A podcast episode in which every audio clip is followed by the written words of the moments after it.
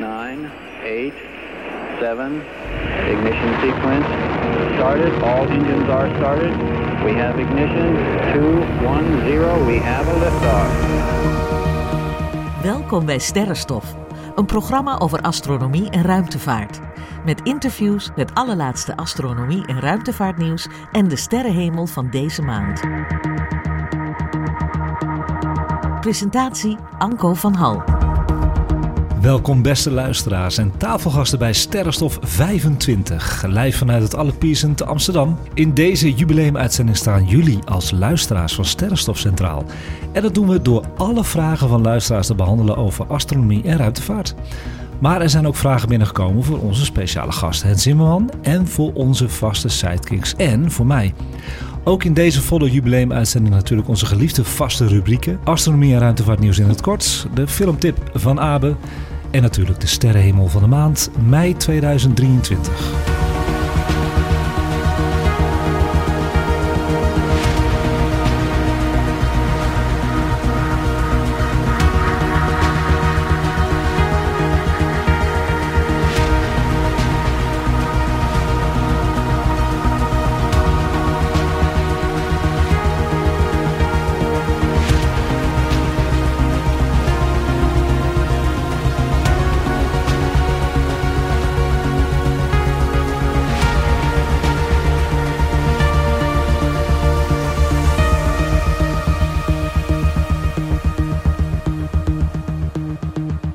Daar zijn we dan. Met voor het eh, eerst het gehele vaste sterrenstofteam bij elkaar aan tafel. Hoe voelt dat, jongens? Heerlijk. Ja, het is een unicum. Unicum. Zo voelt dat. Gezellig. Gezellig. Het is eh, helemaal een beetje warm in de studio door al die mensen hier.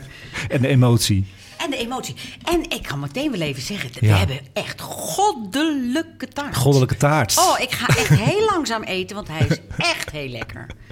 Ja, hij is lekker hè. En het, eh, je kunt op Instagram ook kijken hoor. Ik ga hem zo Hij meteen posten. Het, Hij ziet er prachtig uit. ja, het is Ook met dat. het... Smaakt ook heel Het lekker. smaakt lekker. Het is echt een sterrenstoftaart hè. Ja. Het smaakt altijd lekker, hè? Hey, en ook aan tafel inmiddels sterrenstofvriend eh, en de grote astronomie podcastmaker van Nederland, Hens Simman. Welkom Hens, kom bij de microfoon. Een goedendag. Goeiedag. Jij deelt de microfoon met Anneminke. Jazeker. Ook eh, als publiek altijd, traditioneel, hebben we Jeroen. Dag Jeroen. Hallo. Hoe vind je de taart, Jeroen? Taart is fantastisch. Gelukkig. Ik zit alweer eh, te, te wachten op de volgende jubileum. Dat is de 50ste uitzending. Ja, dan gaan we weer twee jaar wachten. En natuurlijk techniek van mijn lieve collega Erik. Dag Erik, jongen. Dankjewel dat je er weer bij bent. We zitten in het Allard Pierson Museum. Dus vandaag een hele speciale en extra lange sterrenstof voor iedereen. Waar dus alle vragen van luisteraars worden beantwoord. Dwars door onze vaste rubrieken heen. Soms anonieme vragen, soms alleen met naam. Maar veelal ook, en dat vinden we bijzonder aardig, audio ingesproken. Ja, Anko die belde mij deze week een beetje, nou niet in paniek, maar wel Nee, met geen paniek. Absoluut geen paniek, maar wel met... Wow, dit... eh, heel veel mensen hebben gereageerd, Ja. wat natuurlijk onwijs leuk is. Ja, ik ben heel dankbaar. Dankjewel, dankjewel. Hoe is het met Hens Zimmerman? Kom maar bij de microfoon, Hens. Ja, goed. Ja. De vorige keer dat ik hier zat, had ik nog een andere podcast volgens mij, toch? Je had eh, Zimmerman eh, in Space, had ja, je en toen. het heet nu Zimmerman en Space. Dan weten we het allemaal, Zimmerman en Space. Maar je staat nog steeds met de Zimmerman, alle twee de Zimmermans in de... Ja, dat is een beetje een schizofrene situatie. Gaan we maar niet verder over uitweiden. nee. Maar het gaat goed, hè? Jawel, ja hoor. Ja, goed zo, heel mooi. Er is een vraag voor ons gekomen. Eh, Bijvoorbeeld een vraag die een paar keer is voorbijgekomen de afgelopen maanden. Er komen elk jaar wel een paar nieuwe Nederlandse astronomie-podcasts bij. Ja. Wat vinden jullie daarvan? En is er überhaupt sprake in podcastland van concurrentie? Goeie vraag. Ja, Nou, ik zie niks als concurrentie. Nee, ik ook alleen maar niet. gezellig. Kijk, het leuke van podcasts is, ja, je subscribt je en als je er niks aan vindt, dan ja. Dus die die iets brengen wat luisteraars mooi vinden, die zullen blijven. Prima. Ja, ik ook, ik ook. Nou, bij deze nodig ik ook alle podcastmakers uit om een keer aan te schuiven bij Sterrenstof. Lijkt me een leuk idee. Ja. Laten we elkaar allemaal steunen en eh, gewoon mensen eh, meer verwondering eh, naar boven te laten kijken. Ja. Ja, toch? Dan eh, komen we even terug op vorige uitzending. De prijsvraag boekjes. Dat was ook een eh, hele leuke. We gingen voor het eerst gingen wij eh, via Mirjam van Nacht van het Wat... gingen wij boekjes weggeven. Nou, dat, dat hebben we geweten. Alle anekdotes en verhalen over wat het mooiste was... wat jij ooit aan de sterrenhemel hebt ervaren... waren zo bijzonder trouwens dat daar moeilijk uit te kiezen was. Ik heb er een heel veel uitgeprint. Dus dat gaan we op een speciale manier doen zometeen. Dat doen we aan het eind van de uitzending. Gaan we daaruit eh, leuk eh, een, twee mooie inzendingen verloten. Dus dat gaan we zo meteen doen als cliffhanger. Oh, leuk. En, Ja. en ga, je, ga je ook wat van die dingen dan voorlezen? Ja, En dat, die uitgekozen worden door ons. Ja. Dat doen we op een eerlijke manier. Maken ook een filmpje van. Lekker notarisgevoelig is dat. Eh, die gaan we voorlezen.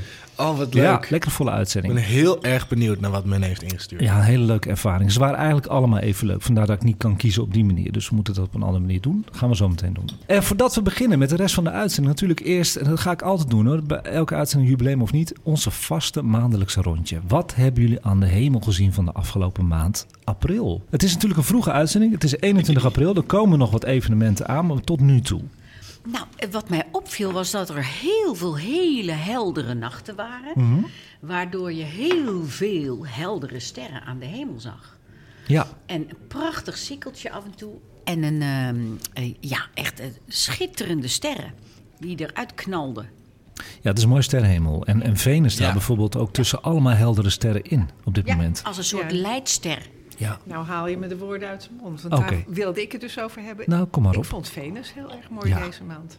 Venus is echt eh, prachtig en die wordt nog steeds mooier. Hè? Daar gaan we het zo meteen over hebben bij de sterrenhemel van de maand eh, mei. Maar die valt heel erg op. En Hens, kijk jij nog een beetje naar boven? Of zit je alleen maar in je uh, Nee, ik audiobewerking? Ik, ik doe heel vaak s'avonds later afwas, rond middernacht. En dan Oh ja. moet er ook altijd troep naar de vuilnisbak. En dan kijk ik naar boven. En op dit moment is de grote beer heel mooi zichtbaar. En ik word toch altijd wel heel blij van dat stilpannetje. Ja, die zie je heel goed. pal boven je hoofd. Staat heel hoog nu, hè? Ja, In het zenit bijna. ja. Ja, Dus dat, eh, dat... mensen opletten op de grote beer. ja. dat is jouw favoriete sterrenbeeld dan ook? De grote beer. Nou, ja, favoriet. Ik weet het niet. Orion. Orion, Ik word ook ja. altijd wel blij als ik de W van Cassiopeia weer Cassiopeia, zie. is een mooie W. Ja, Ja, moet en- eigenlijk in de uitzending doen of alleen maar over sterrenbeelden. Ja. Heb ik nog niet gedaan. Goeie tip. En Abe. Abe zit eh, de heerlijke sterrenstoftaart te eten. En daar ben ik heel blij om, want hij valt goed. Dus zal ik even wachten. Dan komt hij. Het is een extreem lekkere taart. Ja, hij is goed gelukt, ja. Ik ga maar geen namen noemen waar ik het heb gekocht. Nou ja, ik heb natuurlijk naar Venus gekeken. Ja, Ik denk zoals de meesten. ja. Dat is heel erg leuk. En waar ik eigenlijk nog heel erg naar uitkijk... en dat heb ik hier in mijn agenda staan... want het is nu 21, maar eh, we krijgen morgen en overmorgen... een hele mooie maansikkel te zien. Maar zeker weten, met een mooie Ja. samenstand. Met En- Venus. met Venus. Heel goed van jou. En daar gaan we het dan misschien nog wel de volgende uitzending over hebben. Want het is een vroege opname. Ja. 21 april nemen we Ja. dit op. Ehm, maar ook de lyriden komen eraan. Oh ja. En er zijn al de eerste vuurbollen zijn gespot van de lyriden. Oeh. Dus dat kan ik al vertellen. Ik heb het zelf nog niet gezien. De is een sterrenregen. Nou, 15 tot 20 meteoren per uur kun je zien. Maar lyriden staan bekend om vuurbollen. En die zijn al een paar keer gespot. Dus daar gaan we nog eh, naartoe. Niet door jou dus, hè? Nee, maar het maximum moet nog komen. Ja, Ja, ja. In Kiev, toch? heb je die ook eh, voorbij zien Ik komen? zag het filmpje en dat Ja. lijkt toch wel gewoon een eh, meteoor. Ja, dat is een meteor. Ja. Ja, heel mooi, heel mooi. En wat ik per toeval ik zelf heb gezien, iets leuks nabij Mars op 14 april. En ik zag Mars als een mooie oranje-gele ster vanaf een balkon. Maar er stond heel dicht bij Mars een mini-sterretje. Ik denk, nou, ligt dat naar mijn ogen? Want ik heb een leesbril. Ik denk, nou, misschien dat mijn ogen veel slechter worden, dat ik alles dubbel zie. En het moet zo opgevallen zijn, ook voor andere mensen. Dus ik ben de sterrengids ingedoken van Zenit. En inderdaad, op 14 april stond de ster Epsilon met een magnitude van plus 3. Dus met blote oog zichtbaar van tweelingen in conjunctie met Mars. Het was heel leuk. Het leek net of het een maandje was van Mars. Zo dichtbij stond hij bij Mars. En daar stond in de sterrengids bij, en dat viel mij dus op, dat het te zien was met een telescoop. Maar dat is niet waar. Het was ook met het blote oog te zien. Dat viel mij heel erg op. Heb ik nog nooit gezien zo dichtbij. Leuk. Ja, Bijzonder. Zeker.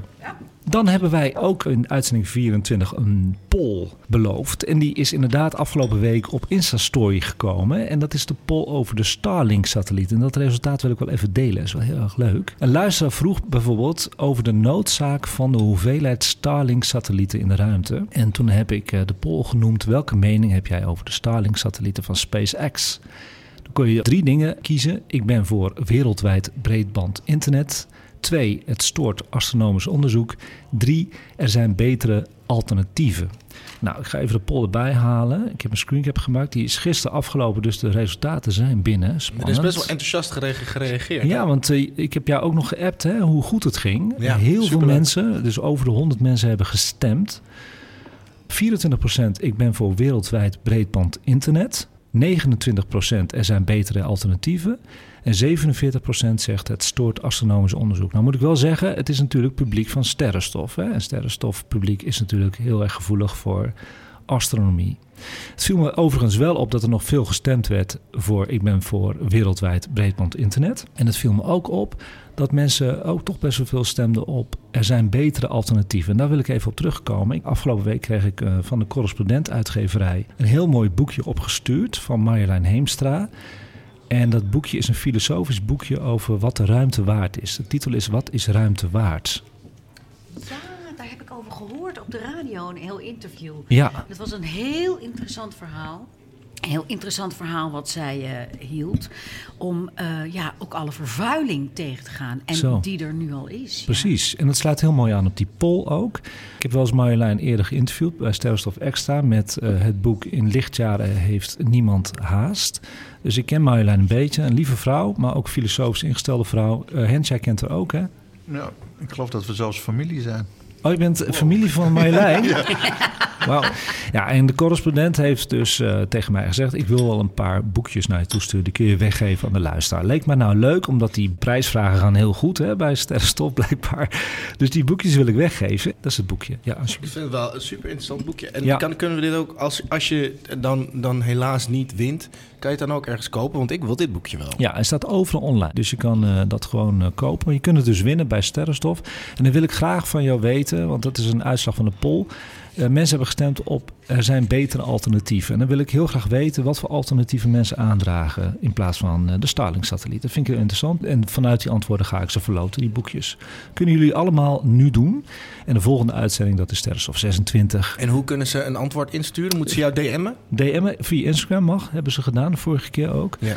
En ze kunnen ook gewoon mij uh, mailen op sterrenstofnieuws.gmail.com. Oké, okay, top. Wel echt leuk, want dit is ook het onderwerp. Dit was vorige maand ook heel erg ter sprake gekomen dat we uh, een gesprek hadden over: oké, okay, hoe belangrijk is het dat we goed omhoog kunnen kijken? Zo is dat. Dus dat sluit heel mooi aan. Ja. Mooi boekje, jongens. Ja, en het is, het is ook een heel leuk klein handzaam boekje. Ja. Dus leuk om weg te geven en om in je tas mee te nemen als je uh, op reis gaat. Ja, het is een reisboekje ja. ook echt wel. Want iemand zegt ook iets heel leuks over. Het is een nieuw ethisch perspectief op zowel de ruimte als de aarde. Nou, mooi gezegd. Top. En het is er ook als audioboek. Hè? Als je op het strand wil liggen met gesloten ogen, kun je er ja. ook naar luisteren. Volgens mij of leest Marjolein het zelf voor. Marjolein doet het zelf, want ja. in, in lichtjaren heeft niemand haast. Heeft ze ook zelf ja. voorgelezen. Dan gaan we naar de vragen van de luisteraars. We hebben er ongeveer een stuk of twaalf binnen. Zo dan. Dat is heel veel. Dus, uh, maar uh, zo leuk en zoveel leuke onderwerpen. Nou, sterrenstof is het maximale wat je uit sterrenstof kan halen. Zo verschillende astronomie- en ruimtevaartonderwerpen hebben we binnen gehad. Dus dit is echt sterrenstof op en top. En we gaan naar de eerste vraag van de luisteraar. En dat is ingezonden door Erwin van Brummelen. Hi Anko, gefeliciteerd met jullie jubileum van 25 afleveringen. Uh, ik had een vraag naar aanleiding van de podcast van 1 maart, waarin je aangaf dat uh, Titan een maan is die waarschijnlijk uit de Kuipergorde komt en is ingevangen door de zwaartekracht van Neptunus. Zou dit met de aarde ook zo kunnen gebeuren? Zou een asteroïde, al dan niet van baan veranderd door een uh, nieuwe DART-missie, door onze aarde ingevangen kunnen worden? En zouden wij er zo een tweede maan bij krijgen? En wat heeft dit dan voor gevolgen voor onze huidige maan en bijvoorbeeld de getijden op aarde? Ik ben heel benieuwd. Dankjewel. Ja, nou. dat is natuurlijk weer zo'n prachtige vraag. Beantwoord dat maar eens even, Anko. Even. Ja, dat is, uh, het, is, het, is, het is een hele fijne vraag die ik wel wil beantwoorden. Hij zegt trouwens Titan, het is Triton die hij bedoelt. Dat is de maan van Neptunus. En dat hij waarschijnlijk dus een object is uit de Kuipergordel. En kan het ook bij de aarde gebeuren dat we iets vangen... en dat het een tweede of derde maan wordt van de aarde. Nou ja, goed, in theorie is het dus wel mogelijk dat een hemellichaam gevangen kan worden door de aarde en een tweede maan kan vormen. Dit fenomeen wordt vaak tijdelijke maan genoemd, waarbij een object van buiten het zonnestelsel, zoals een planetoïde of een komeet, wordt gevangen door de zwaartekracht van de aarde en een tijdelijke baan rond de aarde inneemt. Dit gebeurt wanneer het hemellichaam dicht genoeg bij de aarde komt en voldoende snelheid heeft om door de zwaartekracht van de aarde te worden vastgelegd in een baan om de aarde. De zwaartekracht van de aarde trekt aan het hemellichaam, waardoor het in een baan rond de aarde blijft draaien. Dus dat is eigenlijk al een beetje het antwoord. Wat heeft het dan voor gevolgen voor onze huidige maan en de getijden op aarde als dat gebeurt? Nou, dat is wel een heel interessante vraag ook natuurlijk. Als de aarde een tweede maan zou vangen, zou dit waarschijnlijk wel gevolgen hebben voor zowel de nieuwe maan als de getijden op aarde. Ten eerste zou de interactie tussen de nieuwe maan en de bestaande maan, de maan, complex zijn. De getijdenkrachten die beide manen op de aarde uitoefenen, zouden elkaar beïnvloeden en kunnen leiden tot veranderingen in getijdenpatronen op aarde. Dit zou het getijdenstelsel van de aarde ingewikkelder maken en kan leiden tot variaties in de getijdenhoogtes en getijden zelf. Ten tweede zou de aanwezigheid van een tweede maan de baan van de bestaande maan, onze eigen maan dus, kunnen beïnvloeden. De zwaartekracht van de nieuwe maan zou invloed uitoefenen op de baan van de maan. Dit zou op zijn beurt gevolgen kunnen hebben voor de getijden op aarde weer, aangezien de getijdenkrachten worden beïnvloed door de positie en beweging van de maan. Dus het is nogal complex. Als dat gebeurt, het is niet echt heel gunstig voor ons op aarde. Gelukkig is de kans heel klein, toch, dat dit gebeurt? Ja, het is heel klein. Ik zal het je nog anders vertellen. We hebben op dit moment een tweede maan. hè? Is dat niet zo'n eh, ruimterotsje, zo'n planetoïde? Een heel klein dingetje. Ja, Ja. Het is volgens mij juist afkomstig van onze maan. Oké, En we hebben dat nog 300 jaar. Want alles is altijd in beweging in ons zonnestelsel. Er wordt één groot touwgetrek van zwaartekracht. ja. En daar gebeuren dingen. Ja, als je maar lang genoeg wacht, dan hebben we op een dag ook geen maan meer. Want die gaat steeds verder van de aarde af. Ja, klopt. Dus over, als we het uithouden, zeg maar een paar miljoen jaar, wie zal het zeggen, dan vloept de maan misschien opeens van ons vandaan en gaat dan naar een andere planeet. Gaat hij om Jupiter draaien of zo. Dat, Ja, dat op gebeurt dan, dezelfde manier, ja, het kan maar zo gebeuren dat er een rotsblok precies zo'n baan heeft dat eh, het wordt ingevangen door onze aarde. En op die manier hebben we dus op dit moment een tweede maan. Hij is alleen niet zo groot hoor. Dus hij heeft geen Maar- invloed op ons. Ja, precies. Hoe Zou je dan al nu kunnen meten of daar ehm, de getijden... Verwaarloosbaar. Ja. Jammer. Het heeft natuurlijk Ja. direct Heel interessant. Ja, is het ook. proportioneel Ja. met de massa van zo'n object. Hè. Als je nog een maan hebt van hetzelfde gewicht, dan krijg je dat de getijde helemaal in de hoop, overhoop ligt. Ja. Ja. En dan als die in ongeveer dezelfde baan zou draaien, dan krijg je misschien een touwgetrek van, nou, het is daar app en eh, daar ook. Maar dat Oh, is niet ja. gaande nu. En als je een knikker rond de, de aarde lanceert, dan hebben we nog een maan erbij. Dus we moeten een reservemaan eigenlijk ergens eh placeren. Ja. Ja, leuk. En Is in denk- theorie zijn alle kunstmanen die wij lanceren, zijn natuurlijk ook Ook extra maatjes, manen. ja. Maar de zwaartekrachtinvloed daarvan is heel minimaal. En, Ja. en zeg in het geval hè, dat wij dat allemaal nog meemaken over een paar miljoen jaar... en die maan die fliept uit de, uit Ja. de, uit de baan. Wat, wat gebeurt er dan met eb en vloed? Wo- kon- Grotendeels verdwijnt dat? Verdwijnt het, dus Ja. dan wordt het één, één stand. Nou ja, de zon zal er altijd een beetje aan trekken. Die doet ook altijd mee. Maar ja, op dat moment gaat de aarde waarschijnlijk ook in een andere baan draaien. Omdat de maan ons ook op een bepaalde manier stabiel houdt. Ja. Dus wat er dan allemaal gaat gebeuren, ja, dat weten we niet. Ah, Misschien wordt het wel heel koud op aarde of zo. ja. Is Spannend, daar veel spannend. onderzoek naar? Het is moeilijk. Het, dat zijn de, de, two- en three-body eh zwaartekrachtwerkingen. er wordt wel heel veel onderzoek naar gedaan, maar het is best wel ingewikkeld. Ja. En het is ook heel grillig, hè? want wij weten ook nog niet precies welke steen op welk moment op ons afkomt. En die grilligheid maakt dat het heel moeilijk te onderzoeken is natuurlijk. Mooi, mooi antwoord. Door iedereen eigenlijk een beetje beantwoord. Heel leuk vind ik dat. We gaan verder, want we gaan lekker door. Daar hou ik van.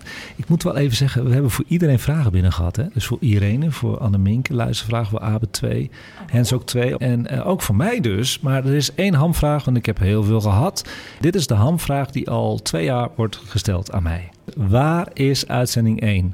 en inderdaad, ingestuurd in de afgelopen maand door een aantal Ja, luisteraars. Ja, dat is ik een weet het. Jij weet het. Nou, ik ga het voor één keer helemaal uitleggen. En dat heb ik zo gedaan. Maar dat is wel even belangrijk. Want lieve mensen, jullie gaan allemaal zo schattig bingen. Dus jullie beginnen allemaal met aflevering 2. En dat wil ik helemaal zelf niet meer luisteren. en jullie doen het toch. En dan krijg je die vraag, waar is nummer 1? Nou, daar gaat hij. In november 2020 maakte ik mijn eerste aflevering van Sterrenstof. Naar aanleiding van een format die ik al in juli 2018 had ingeleverd bij Amsterdam FM. Nadat het goedgekeurd was door Anne Minke, die hier ook aan tafel is, toenmalig bestuur en eindredactie van Amsterdam FM, ben ik een Sterrenstof Facebookgroep gaan openen met astronomie en ruimtevaartnieuws genaamd Sterrenstof Nieuws, om daar mijn publiek eerst te verzamelen. Dat deed ik tot november 2020, toen vervolgens de eerste pilot-aflevering van Sterrenstof verscheen. Sterrenstof 1 was een thuisopname met de vaste rubrieken en twee telefonische interviews. We zaten immers in een tweede lockdown. En dat was met actrice en afgestudeerd natuurkundige en sterrenkundige Annemarie Hagenaas in New York. en Dave de Vos, spreker van het Artis Planetarium. Aflevering 1 werd ook uitgezonden op de radio met muziek ertussen op Amsterdam FM. Hoewel ik zelf heel erg trots was dus op deze aflevering, was het niet precies wat ik wilde en was het niet sprankelend genoeg. Ik laste een pauze in van een halfjaartje, dat ging ook makkelijk in verband met de lockdown, en maakte in mei met steun van Irene, Anneminke, Abe, Birgit en Maria Sterrenstof 2. En dat was het huidige format als wetenschappelijke live talkshow met sidekicks en later hoofdgasten. Er is wel een interview uit aflevering 1 op Spotify gezet als Sterrenstof Extra. En dat is het telefonische lockdown-interview met Dave de Vos. Dave was overigens ook te gast live in Sterrenstof 12. Dat ging over de James Webb Telescoop. En lieve Dave heeft ook wat ingesproken voor ons als felicitatie. Nou, wat leuk. Dag Anko en team. Ontzettend gefeliciteerd met deze 25e aflevering. Wat een geweldige prestatie hebben jullie eh, neergezet met elkaar. En ook heel veel dank voor het, ik noem het maar eventjes, het in de oren brengen van het universum bij al jullie luisteraars. Want wat ik zo mooi vind aan sterrenkunde is dat hoe meer ik te weten kom over het universum om ons heen en alle planeten, exoplaneten, sterren, eh, supernova's en zwarte gaten die daar te vinden zijn, hoe meer ik me ook besef hoe bijzonder die plek is waar wij leven. Die ene blauwe knikker, de aarde, die wij onze thuisplaneet mogen noemen. En hoe belangrijker het is dat we daar goed voor zorgen. Die twee zijn voor mij onlosmakelijk met elkaar verbonden. Dus um, keep up the good work. Ik blijf fan, ik blijf luisteren. En uh, nou, heel veel uh, liefs voor nu. Groet. Ja, dat is ontzettend mooi gezegd. Ja, wat lief. Die man kan goed spreken. Dat is Dave de Vos. En ik heb jullie net verteld over Birgit en Maria. Want iedereen gaat bingen. Dus iedereen vraagt mij ook de hele tijd... waar zijn Birgit en Maria gebleven? ja, we missen ze. We missen ze. Nou is het zo dat, uh, dat ze het heel leuk vinden dat wij door zijn gegaan. Want Birgit zit op Bonaire. En daar gaan we nu even naar luisteren. Hey, hey, lieve luisteraars en lieve makers van Sterrenstof.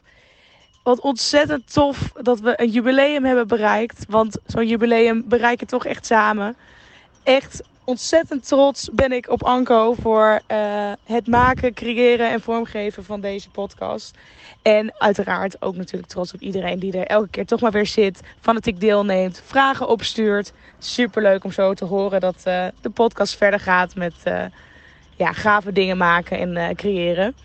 Ik mis het hier nog steeds elke keer. Maar ik ga eerlijk met jullie zijn. Hier op Bonaire kan je de sterren toch wel heel goed zien. Op het strand, aan zee. En uh, die maan, die verveelt mij uiteraard ook nooit. Dat is, uh, blijft mooi en prachtig om te zien. Keep the good work up, guys. Ik denk aan jullie en stay awesome. Dikke, dikke kus, dikke brasa. Chat soon, guys. Bye, bye. Hey Anko, Abe, Irene, Anneminke en de rest van Team Sterrenstof. Maria hier. Van harte gefeliciteerd met alweer de 25e aflevering van de podcast. Dat vind ik echt een verdienstelijke prestatie. Die wordt neergezet door een team van lieve en enthousiaste mensen. Anko, het begon met een goed idee. En dat idee dat wordt nu uitgewerkt tot een steeds steviger product. Met interessante rubrieken en kundige gasten. Abe, ik vind bijvoorbeeld je filmtips ook erg leuk. Ik ben best trots dat ik hier ook een beetje van aan de wieg mocht staan. Helemaal toen afgelopen september Sterrenstof werd genomineerd voor de Dutch Podcast Awards. Volgens mij smaakt dat naar meer. Nu lekker proosten met z'n allen en op de volgende 25. Ja, jongens. Nou, hoera, ja, hoera. En zo leuk om de stem weer Ja. te horen. Dat is een goeie, goed moment om eh, de champagne open te maken. Oh, zeker. Ja. Want ze heeft het over proost en dan krijgen we meteen ja, dan moeten we dat Eh, doen. Wil iemand dat voor mij ja, dat openmaken? kan ik heel goed. Zo. Oh, jij doet dat even. Goed bezig. Oh, lekker jongens. Dat, eh, we hebben wel eens eerder geproost, hè? Met de Podcast Awards, geloof ik. Zo. Ja. Het lijkt wel alsof we altijd aan het drinken en aan het eten zijn. Het is de vijf zit in de Jongens, de toch? vijf zit in de klok. Abe ook, ja, natuurlijk. Proost. Jou Proost. ook, Abe. Proost, jongens. Eerste slok champagne zit erin. Nu gaan we helemaal eh, door. We gaan eh, verder naar eh, de tweede audiovraag over astronomie en ruimtevaart. En dat is zo leuk. Dat is ingestuurd door Ronan van acht jaar. Ik ben Rone en ik ben 8 jaar. En ik heb een vraag. Welke planeet in onze zonnestelsel is als eerste gevormd? Dat wil ik heel graag weten, Anko. Wat lief. Oh, wat lief. dus Ronan vraagt, eh, welke planeet is het eerste ontstaan in het zonnestelsel? Dat vind ik zo'n goede vraag, want dat wist ik ook niet. Nee, dit is eigenlijk een hele logische vraag die, die ik Die mezelf niet- ook nooit nee. afvraag. Hoe goed is dat? Nou, de huidige wetenschappelijke theorie is dat de planeten in ons zonnestelsel ontstonden uit een schijf van gas en stof, Ronan, die zich vormde na de geboorte van de zon 4,6 miljard jaar geleden. Hoewel de exacte volgorde van de planeetvorming in ons zonnestelsel nog steeds onderwerp van onderzoek is en niet definitief is vastgesteld, wordt wel algemeen aangenomen dat Mercurius, de binnenste planeet van ons zonnestelsel, een van de eerste planeten was die zich vormde. De schijf bestond dus uit gas en stof die achterbleven na de vorming van de zon. Door zwaartekrachten en botsingen tussen de deeltjes in de schijf begonnen ze samen te klonteren en zich op te hopen tot grotere objecten zoals planeetachtige. Deze planeetachtigen konden vervolgens verder groeien door nog meer materiaal aan te trekken en samen te smelten tot protoplaneten, de eerste planeten. Uiteindelijk ontstonden de planeten zoals we ze nu kennen: Mercurius, Venus, Aarde, Mars, Jupiter, Saturnus, Uranus, Neptunus en voor Anneminke Pluto. Pluto. Veelal werd gedacht dat Jupiter, de grootste planeet van ons zonnestelsel, de eerste planeet was die is ontstaan. Op basis van de huidige wetenschappelijke theorieën en modellen wordt nu gedacht dat Jupiter niet de eerste planeet was die zich heeft gevormd, maar eerder een latere formatie is. En hoe komt dat? Dat is op basis van kenmerken van meteorieten, die worden beschouwd als overblijfselen van het vroege zonnestelsel, wordt nu gedacht dat rotsachtige planeten, zoals dus Mercurius, Venus, Aarde en Mars, relatief snel zijn ontstaan, binnen enkele miljoenen jaren na de vorming van de zon. Jupiter daarentegen wordt on- verondersteld later te zijn gevormd, mogelijk enkele miljoenen tot tientallen miljoenen jaren na de vorming van de zon. De exacte tijdschaal en volgorde van de planeetvorming in ons zonnestelsel zijn trouwens nog onderwerp van wetenschappelijk onderzoek en discussie. Dus kort antwoord: Mercurius. Leuk. Leuk. Leuke vraag, leuk antwoord. Goed zo. We gaan lekker door. Nummer drie. Door Joop Eriks. En die heeft geen audio ingestuurd. Dat hoeft ook helemaal niet. En die vraagt: waarom zijn alle zonnen en planeten rond? Heeft iemand daar antwoord op? Ik denk dat dat toch een, een, een gevolg is van zwaartekracht. Klopt. Ja, middelpunt vliegende krachten of eh, zoiets. En Nou. afslijten? Ook, ja. Maar sterren hebben toch echt een ronde vorm door de zwaartekracht. Want er slijt niet zoveel af. Het is een meer een grote bal met gas. En deeltjes vinden elkaar door de onderlinge zwaartekracht. Ja, klopt. Zwaartekracht is een natuurkracht die alle materie aantrekt en de neiging dus heeft om materie in een bolvormige vorm te verzamelen. Ja. En als je een, een enorme berg water in het heelal zou gooien... waar geen zwaartekracht op invloed op eh, plaatsvindt, die niet rondtaart... krijg je een perfecte waterbal. Ja. Theorie. En zo'n zo'n nieuwe maan waar we het net over hadden. Als dat een, een brok is die van de maan afkomt, dan is dat niet een hele mooie ronde. eh, Nee, dat is een scherf. Ja. En hoe kleiner iets is, hoe langer het ook een scherf blijft natuurlijk. Hè? ja, ja. Daarom hebben we ook heel veel lelijke asteroïden. En bepaalde kleinere manen, bijvoorbeeld bij eh, Deimos, bij Mars is ook een kleiner geval. Die is ook heel lelijk qua vormen. Ja, het is een lelijk maantje. En, en Aardappel, dus, ja. Als je, als je lang genoeg wacht, dan worden die ook wel weer rond. Maar dat duurt nog een paar miljoen jaar. Hangt ook een beetje vanaf wat, wat je tegenkomt als maan. Hè? Als je de hele tijd botsingen ondergaat, dan zal het... Ja, en het draait ook nog rond. Dan zal het eerder afslijten tot iets ronds. Mooi antwoord, jongens. Vraag door Astrid ingestuurd. Beste sterrenstof, ik heb al wel tien jaar een vraag. Ik ga vaak s'nachts naar het strand en zag een van die keren een hele grote trage meteoor langschuiven. Maar er was iets aan de hand, want ik hoorde daarbij ook duidelijk een geluid. Een soort ritselende ruis. Als ik dit vertelde, werd ik altijd gek aangekeken omdat het licht sneller is dan het geluid. Maar het duurde vrij lang en ik heb het duidelijk en gelijktijdig gezien en gehoord. Volgens Google wordt het vaker waargenomen en zijn er twee hypothesen. Of radiogolven veroorzaken het geluid, of fotoacoustiek. En vooral die laatste is interessant omdat dat zou betekenen dat mijn haar of kleding door het licht van de meteoor geluid was gaan maken. Kunnen jullie hier wat dieper op ingaan of zelfs een duidelijke verklaring vinden? Alvast bedankt. Ja, Astrid, dit is een van mijn meest interessante vragen die ik ooit heb gekregen. En je bent er al tien jaar mee bezig. Dus ik ga gewoon lekker antwoord geven op je. Ik hoop dat dit de oplossing is voor je. En dat je een beetje rustig wordt ervan, want het is inderdaad moeilijk. Ik ben gaan zoeken. Technisch gezien kan een meteoor of een vallende ster geluid veroorzaken. Maar het geluid dat door een meteoor wordt geproduceerd is meestal niet hoorbaar voor mensen op de grond. Meteoren zijn kleine objecten, vaak niet groter dan een zandkorrel of een kiezelsteen, die door de atmosfeer van de aarde bewegen met enorme snelheden, vaak meer dan 60 km per seconde. Wanneer een meteoor door de atmosfeer beweegt, wordt het omringende gas in zijn pad verhit en geïoniseerd, wat leidt tot de typische heldere streep van licht die we zien als een meteoor of vallende ster. De hitte en druk die tijdens dit proces worden gegenereerd, kunnen theoretisch geluidsgolven produceren. Dus dat klopt. Deze geluidsgolven bewegen echter meestal weg van de aarde en verspreiden zich in de ruimte de andere kant op, waardoor ze dus onhoorbaar zijn voor menselijke oren. Er zijn echter, dus als dit hier komt ie, enkele zeldzame gevallen waarin mensen hebben beweerd geluid te hebben gehoord in verband met de meteoor. Dit zou kunnen gebeuren als de meteoor groot genoeg is en laag genoeg in de atmosfeer beweegt, zodat de geluidsgolven de aarde kunnen bereiken voordat ze uitdoven.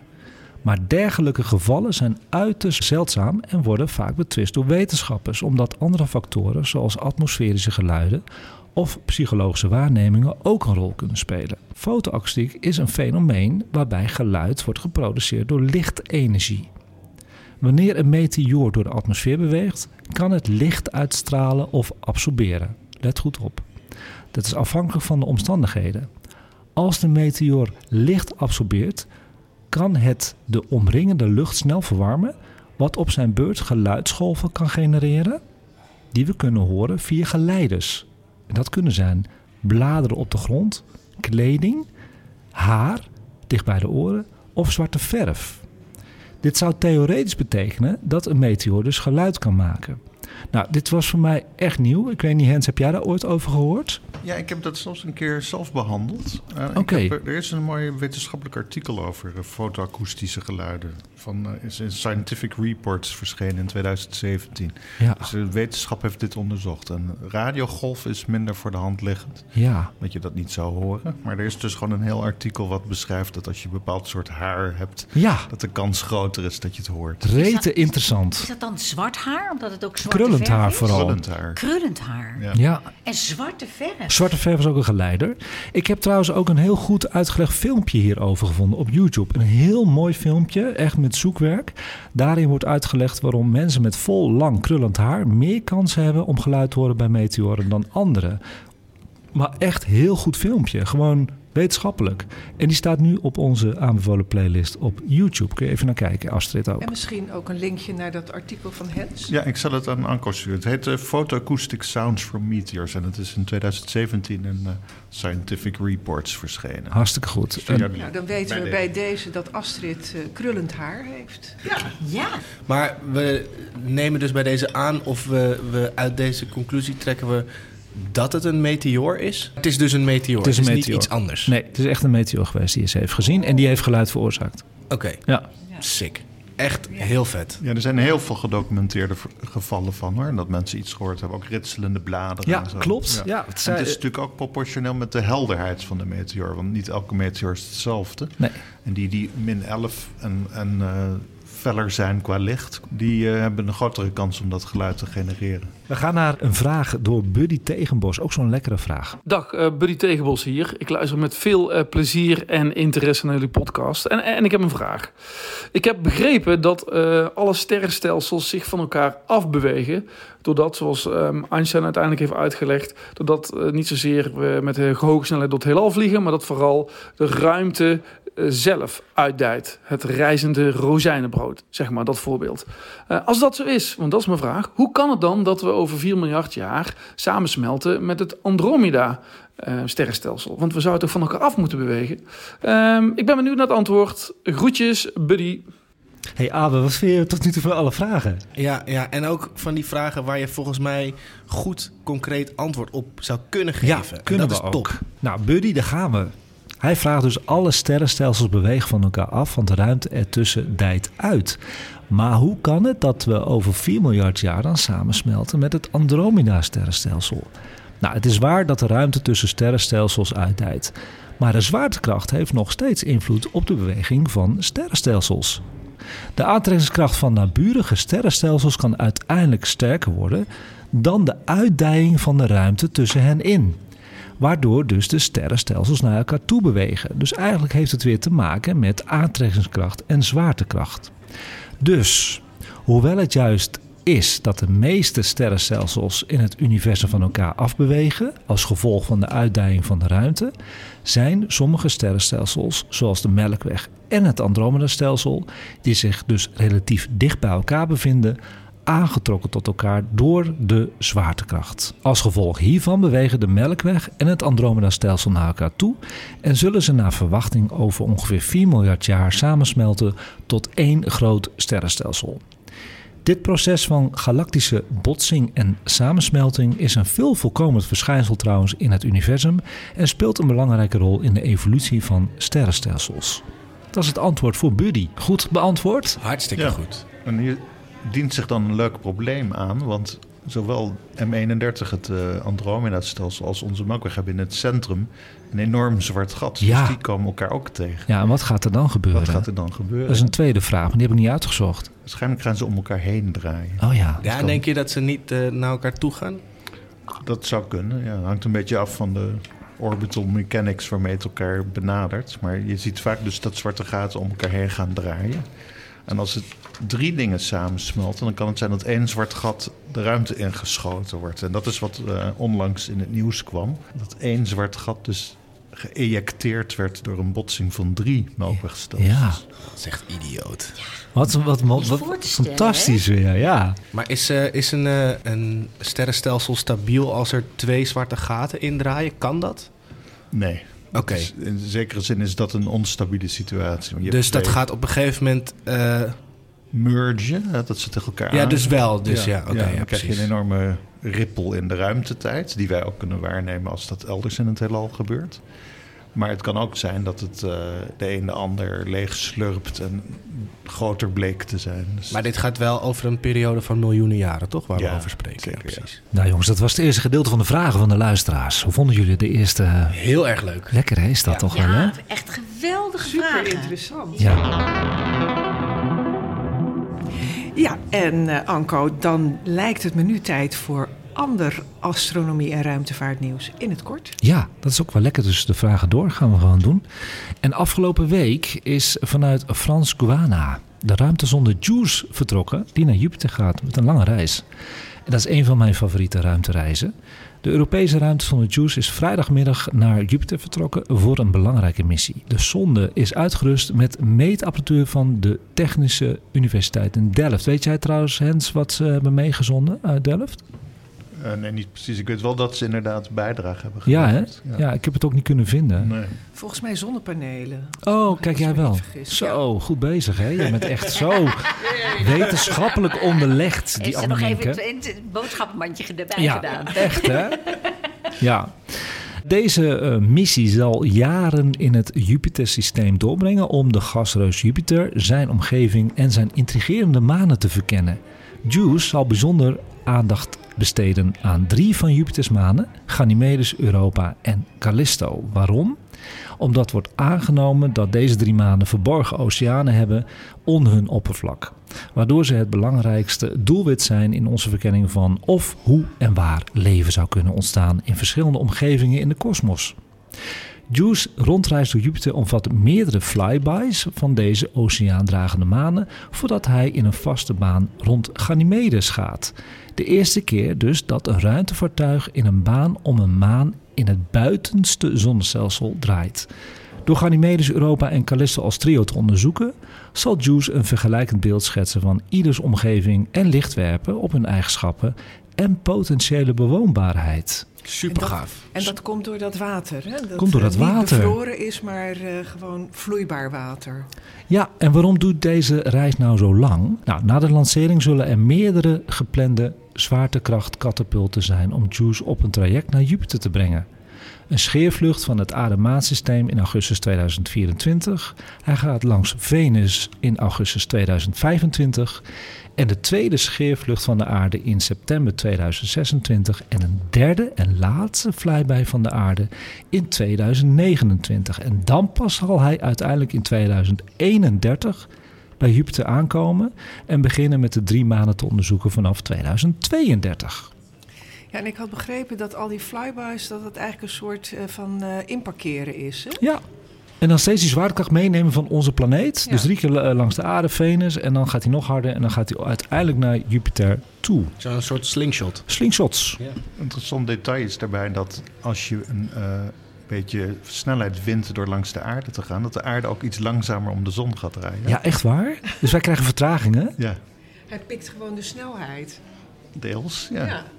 We, jatten wat baanenergie. Het kan ook andersom. Hè? Je kan ook vertragen door een, een eh, flyby. Ja, ja, ja, ja. Door de zwaartekracht van de aarde. Ja, of door een andere planeet. Door een Dat andere wordt ook planeet. gedaan, Ja. afremmen. Ja, ja. ja, dat kan ook, ja. Afremmen kan ook en versnellen kan ook. Ja. Maar het is verwaarloosbaar, toch? Neem ik aan. Ja.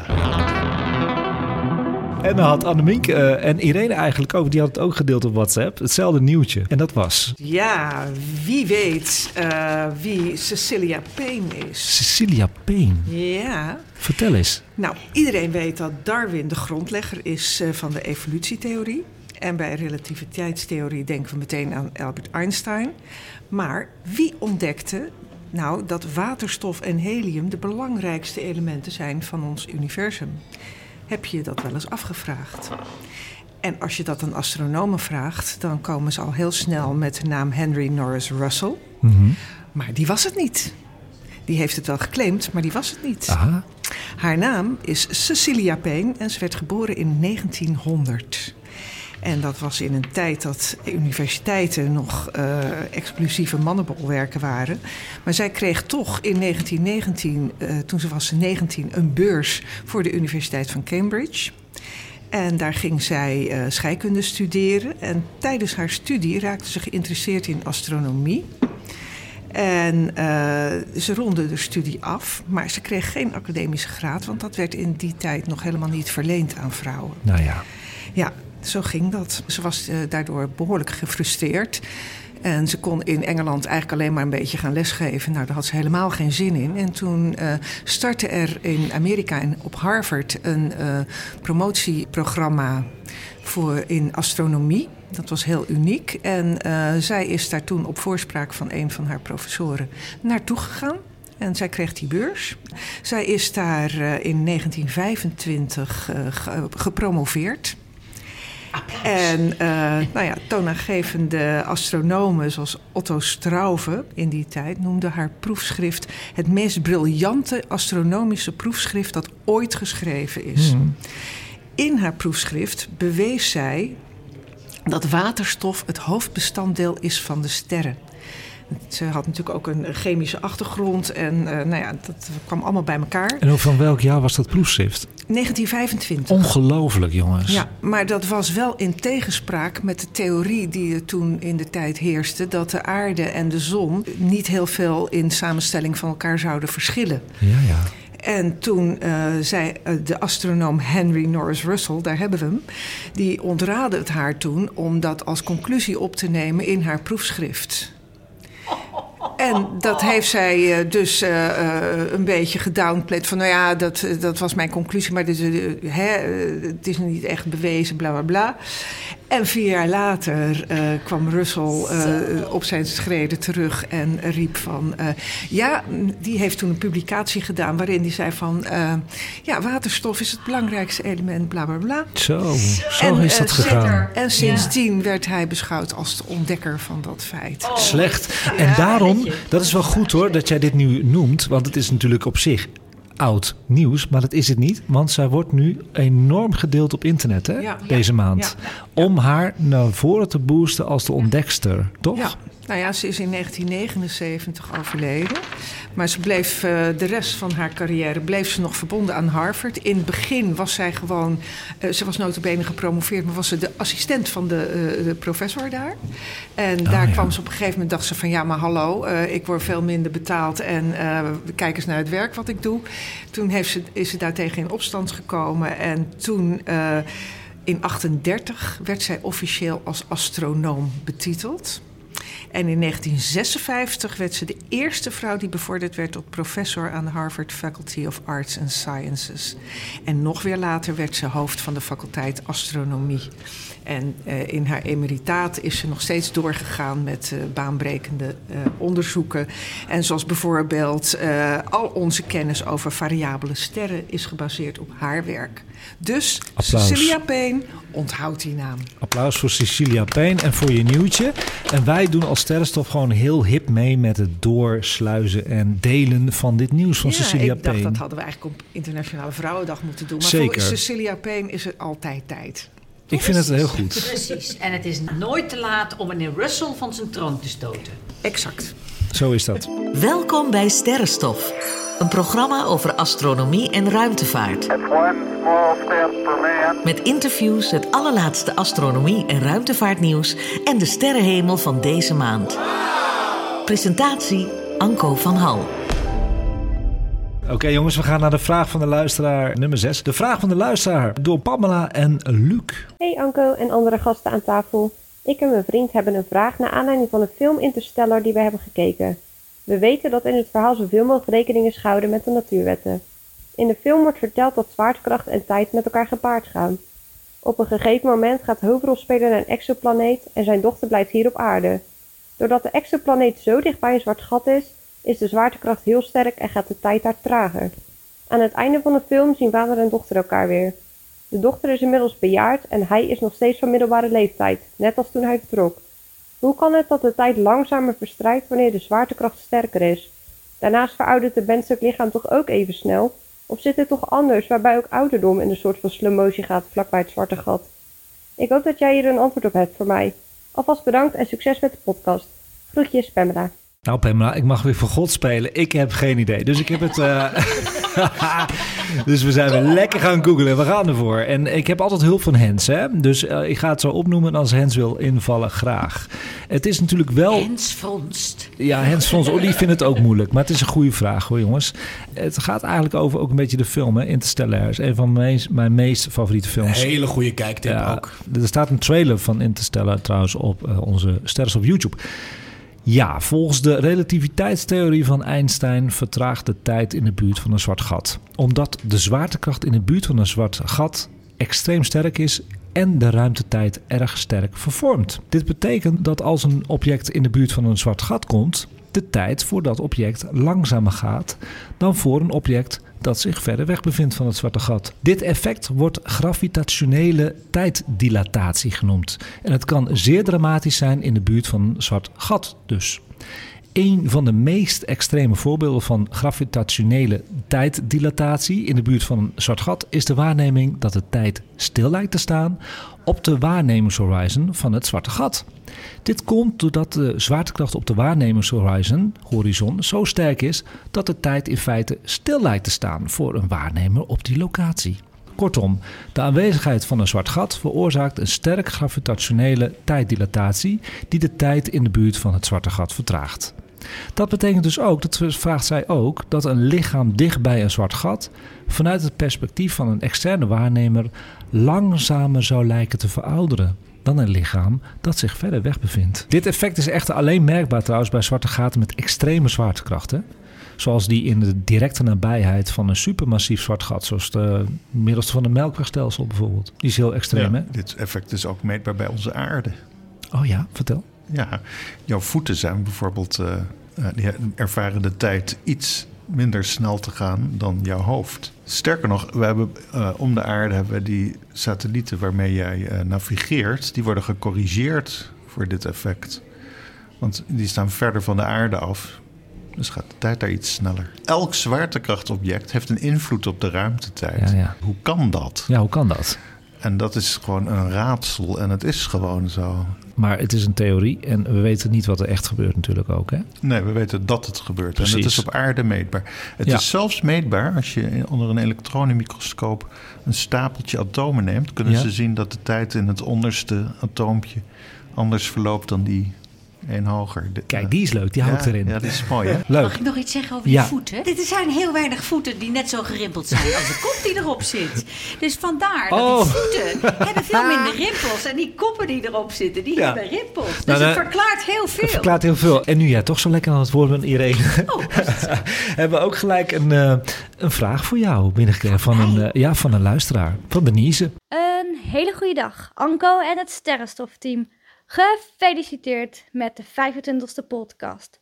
Vind het altijd zo fijn om naar jullie te luisteren en heel erg bedankt voor alle mooie en vooral interessante verhalen. Vergeet ik mezelf bijna voor te stellen. Ik ben Denise, een trouwe luisteraar en tevens ook al bijna 10 jaar een trouwe fan van Irene. Daarom wil ik haar de volgende vraag stellen. Sinds wanneer ben jij zo gefascineerd geraakt door het universum en waardoor is dat precies gekomen? Heel erg benieuwd naar je antwoord. En ik wens jullie allemaal een hele fijne dag toe. En op naar de 50ste en nog zoveel meer afleveringen. Denise, wat leuk en wat Hele leuke vraag. Nou, mijn, jullie hebben het gezien, mijn bek zakte open. Denise heeft dit eh, ingesproken en ze vond het best wel een beetje eng. Maar hoe goed heb je dat gedaan, Denise? Dank je wel. En wat een leuke vraag. Dus ze vraagt eigenlijk, Ja. wanneer ben je gefascineerd geraakt door het universum? Ehm, ik werd er vroeger altijd wel een beetje bang van. Oh ja. Ja, ik, de- toen ik voor het eerst hoorde over die eh, zwarte gaten, dacht ik: oh my god, dat je opeens spaghetti wordt. Ja. Vond ik een heel eng idee. En eh, ik vond ook wel eh, heel eng het idee dat alles gewoon maar doorgaat en dat er geen einde zit aan het heelal. Dus wij zijn wel eens naar, ik ben wel eens in Houston geweest en dan ga je ook daar zo'n museum in en ja, je kijkt wel eens bandjes en, en dat soort dingen. En, ehm, en toen jouw podcast voorbij kwam, ben ik een beetje naïef gaan aanschuiven. Mhm. En dat vind ik nog steeds heel erg leuk. Want wij hadden het van, voor, de, voor de uitzending over. Dat ik dan gewoon eh, lekker alles achter me neergooi. Met tas, met jas, Ja. met dingen. Ik heb geen papiertjes bij me. Ik ga gewoon zitten Ja, eh, en dan hè? gaan we gewoon beginnen. Ja. En dan laat ik mij verbazen. En eh, het leuke daarvan is dat de rest van de tijd dat we hier dus niet aan tafel zitten, dat ik dan s'avonds of s'nachts naar de sterrenhemel ga kijken. En ja, daar gefascineerd door raak. En dus al heel veel geleerd heb. Ja, en ik merk het ook aan onze groepsapp. We hebben zo'n zo'n sterrenstof groepsapp, moet ik even zo noemen. En dan eh, zitten we elkaar ook dingen te delen hè, die we zien. Ja, we prachtige foto's van James Webb. Die Ja. probeer je dan als eerste Ja. te posten. Ik in heb hem, app. ik heb hem. Ja, Ja, Nee, dat doen we allemaal aan mee. Ja. Dus dat is heel leuk. Dus dat is een goede Dus antwoord dankjewel. op. Ja, dankjewel, Denise. Wat ontzettend leuk en nog heel veel luisterplezier. Dankjewel Denise. Bij deze. Dan gaan we naar een vraag van Erkin Erkias. Ik hoop dat ik het goed zeg. Hallo allemaal, ik ben Erkin, trouwe luisteraar van de Sterrenstof podcast. En ik had een vraagje. Eh, De vraag heeft te maken met het ontstaan van het universum. Als ik het goed heb begrepen is ons universum dat na de oerknal ontstond en zich begon uit te dijen, de eerste 380.000 jaar eh, donker geweest. Met andere woorden, er was dus geen licht. En mijn vraag was, hoe kunnen we ons die eerste 380.000 jaar dan precies voorstellen? Wat bestond er zoal? Eh, welke processen deden zich voor? En wat, wat speelde er zich af? En wat gebeurde er dan vanaf het moment dat er wel licht was? Hoe ontstond dat licht? Volgens mij had dat iets te maken met knappende atomen en het ontstaan van fotonen. Eh, was dat dan één lichtpunt of meerdere lichtpunten tegelijk? En wanneer ontstond dan het eerste sterrenstelsel? Ja, ik, ik heb daar wel een antwoord op gevonden. In de eerste 380.000 jaar na de oerknal was het universum gevuld met een dichte, hete mist van elektronen, protonen en fotonen. Deze mist was zo dicht dat fotonen, deeltjes van licht, voortdurend werden verstrooid en niet vrij konden bewegen, waardoor het universum dus donker was. Naarmate het universum afkoelde, konden de elektronen en protonen zich combineren tot neutrale atomen en werd het universum transparant voor licht. Dit resulteerde in de vorming van een kosmische achtergrondstraling, een zwakke gelijkmatige gloed van licht die tegenwoordig in het hele universum te vinden is en een overblijfsel is van die periode. Die kosmische achtergrondstraling, kunnen jullie nog herinneren dat ik die heb uitgezonden, dat audiogeluid?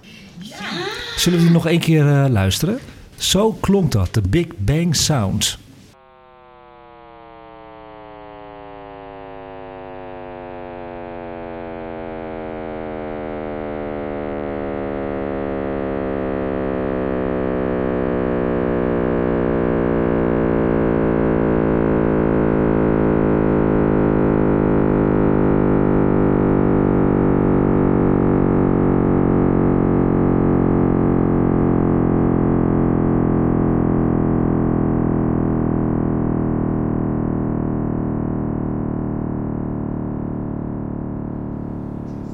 Wat ik nou zo mooi vind? Hè? Dan kun je naar luisteren en denk je, ja, oké, dat is het. Maar even goed nagaan dat het dus gewoon kosmische achtergrondstraling is in audio. Dat is zo ongelooflijk. Het is een overblijfsel van de oerknal. Het is niet voor te stellen. Het licht ontstond nadat het universum was afgekoeld en neutrale atomen hadden gevormd. In het heelal vind je allemaal gas- en stofwolken en daar Ja. worden sterren uitgevormd. En die bestaan ook hoofdzakelijk uit waterstof. Dat, en een waterstofatoom is één proton met één elektron omheen Ja, ja, ja. en een aantal neutronen. En dat zijn de deeltjes die samengeklonterd de kernfusie starten van een ster. Deze sterren begonnen dus licht uit te stralen door middel van nucleaire reacties in hun kern, waardoor het universum werd verlicht. Dat is het antwoord op jouw vraag. Dan gaan we, dat is ook weer heel leuk, een audiovraag voor Anne Minke. Hoi, met Alexandra. Ik heb een vraag voor Anne Minke. Ik was nieuwsgierig. Als je in de lucht werkt als stewardess of als piloot, en misschien heb je wel verhalen daarover gehoord, hoe vaak het dan voorkomt dat je iets tegenkomt in de lucht wat je niet kan verklaren. En misschien heb je dat zelf wel een keer meegemaakt. Er zijn natuurlijk heel veel dingen die je tegenkomt die je wel kan verklaren. Maar ik kan me ook zo voorstellen, als je zo vaak in de lucht bent geweest, dat je soms gewoon iets heel raars tegenkomt. Nou, daar ben ik nieuwsgierig naar. En ook hoe vaak dat gebeurt. Zo, ik ben heel benieuwd. Ik heb eh, zelf eigenlijk nooit iets gezien wat niet te verklaren is. Oké. Eh, wat het werk eh, eh, extra aantrekkelijk maakt, is dat je eh, in de lucht vaak eh, zonder eh, lichtvervuiling echt heel veel kunt zien. En ik heb inderdaad eh, sterrenregens, eh, nou ja, van alles heb ik gezien. Noorderlicht eh, heel vaak. Nou ja, dat, dat blijft fascineren. Dus eh, ja, dat, ik, ik heb heel veel dingen gezien, maar dat is allemaal te verklaren. Ik Ja. weet wel dat mevrouw Bierens de Haan, eh, daar hebben wij een hele podcastreeks eh, bij Amsterdam FM aangeweid. Eh, dat heeft Luc Drosten gemaakt. Dat moet je maar eens opzoeken. Mooie reeks. Ja, dat is een mooie reeks en dat gaat ook over haar als stewardess. En ik ben toen een keer met Luc bij haar thuis geweest. Een hele bijzondere dame. Ze is inmiddels nou tegen de negentig, denk ik. Maar die... had eh, wel eh, allerlei dingen gezien. Met eh, piloten de- erbij, hè? ja, met piloten erbij. En dat werd allemaal. ja, ik weet niet meer precies wat het was. Maar volgens mij zag ze allemaal vliegende schotels vanuit het raam ergens in New York. waren ze net geland. En toen bleek dus dat iedereen dat gezien had, in- inclusief de station manager. Mhm. En nou ja, zij is heel erg van er is meer tussen hemel en aarde. Ja, dus ja. zij is daar helemaal. Nou ja, dat was voor haar ook echt wel het bewijs. Maar hoe lang heb jij gevlogen? Ik heb 40 jaar gevlogen. Dus je hebt in die 40 jaar wel een mooie verschijnsel gezien die bij sterrenstof hoort. Dus het Noorderlicht en zo heb je via het Ja. vliegtuig gezien. Ik heb ook de lancering van een raket gezien eh, in eh, Florida. Zo. We gingen toen net weg en toen was daar een eh, lancering. Zo mooi. En ik stond op de trap en ik ben even om het hoekje gekropen. En toen kon ik precies zien dat daar eh, iets de lucht in schoot. Het- Jezus. Ontzettend leuke dingen natuurlijk. Ja, dat wil ik heel graag zien. En in Galveston eh, ben ik in het eh, NASA-museum geweest. Ja. ja, echt superleuk allemaal. Maar ik heb nooit echt hele rare dingen gezien. Ik, ik denk wel trouwens dat als je vliegende schoteltjes ziet, dat dat gewoon turbulentie is. Hè? Want Oh, dan ja? gaat het bestek van KLM en en weer rammen. Dat, dat moeten we wel even, even en het melden. servies bedoel je, qua echte schotels. Ja, vliegende schoteltjes heb ik vaak gezien, maar dan in het vliegtuig. Nou, wat, ik, wat ik wel heb gezien, eh, eh, een keer hadden we blikseminslag, zo'n bolbliksem, die dan Oeh, gewoon echt dat is een door het natuurverschijnsel. eh, gangpad komt. En, dat Door het gangpad van vliegtuig? Ja, ja, ja, dat is gewoon echt één bal eh, eh, energie. Die eh, door zo'n blikseminslag komt en die Zo. ook opeens weer verdwijnt. Die zoekt gewoon de vrije ruimte en dan. eh, ja, dat, eh, maar ja, dat is ook weer te verklaren natuurlijk. Ja, zeker. Oké, Nee. goeie, goed Nee. antwoord op een goede vraag van Alexandra. Ja, superleuke Leuk. vraag. Ja, en we hebben de volgende vraag door Malou Heppenstrijd.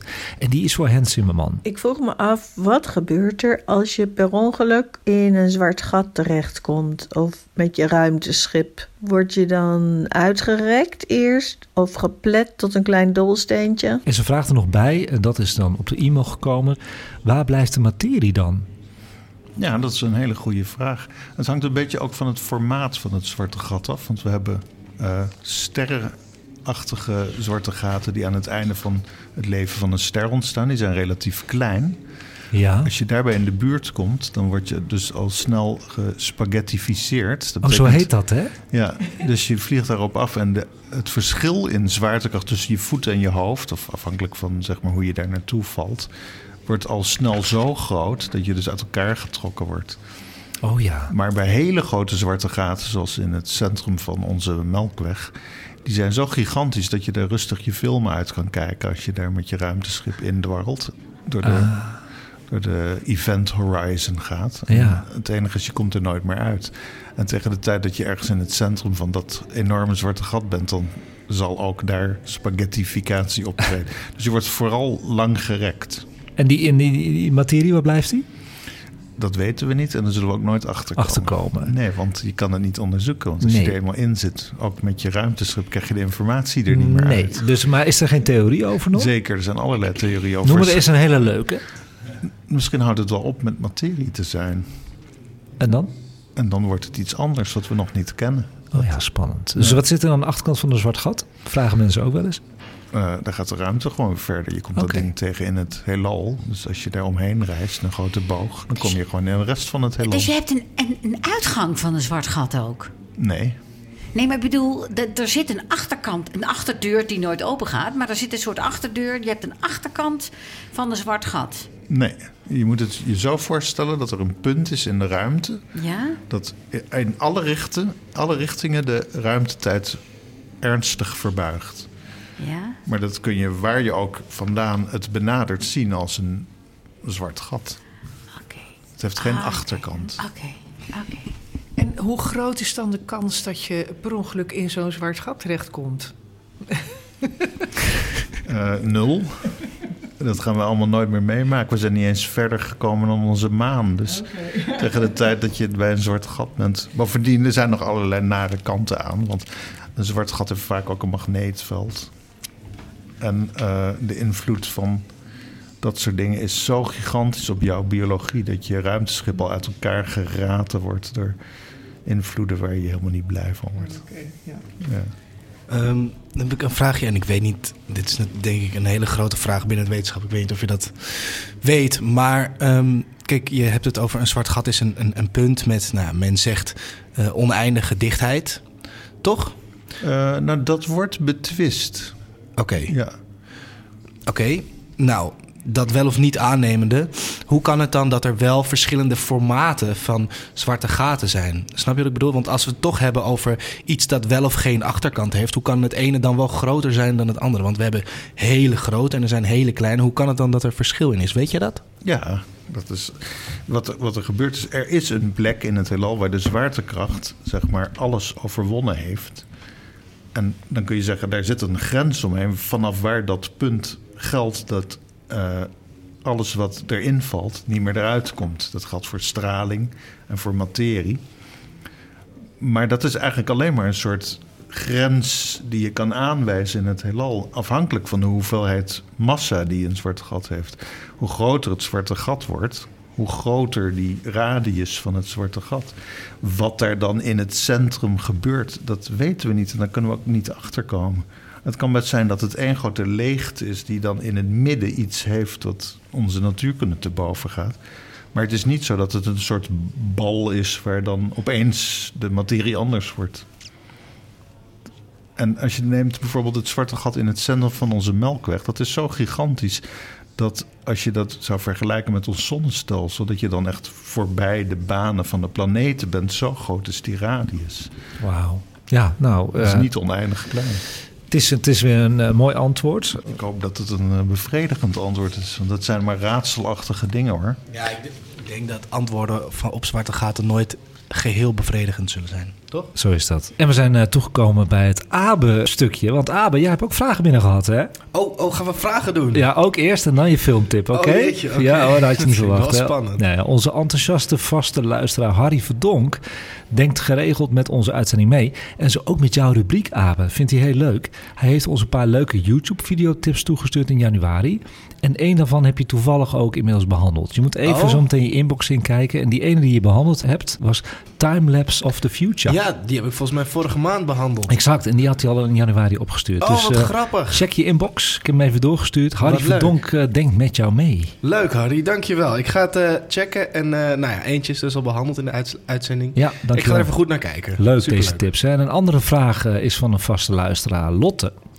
En die vraagt: Je zit al twee jaar als vaste sidekick bij Sterrenstof, Abe. Is je inzicht in het universum daardoor veranderd? En wat doet deze podcast met jou? Nou, of mijn inzicht veranderd is, eh, weet ik niet. Ik leer wel allemaal hele leuke nieuwe dingen. Net als alle luisteraars, denk ik, dat we daarin hetzelfde ervaren.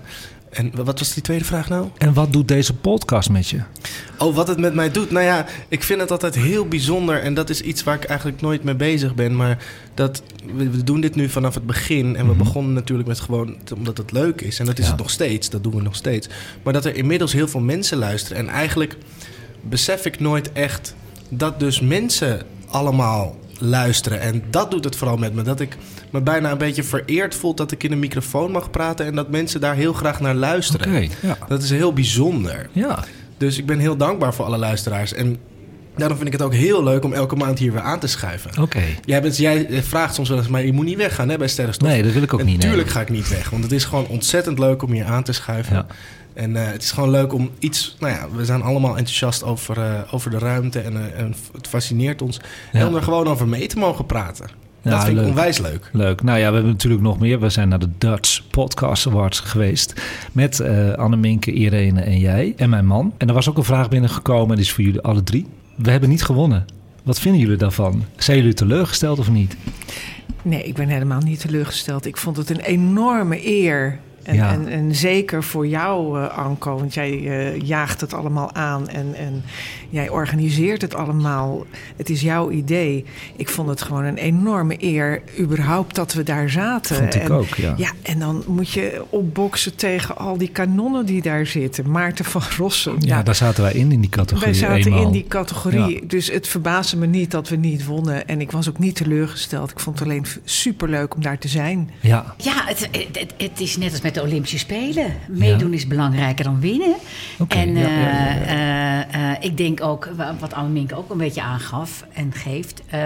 is dat jij produceert dit en organiseert dit en bedenkt dit allemaal in je eentje. En Abe doet dan een filmtip of hè, af en toe praten wij ook een beetje mee... Ehm, en heb je hele leuke gasten, maar jij bent de basis van dit en je besteedt daar heel veel tijd aan.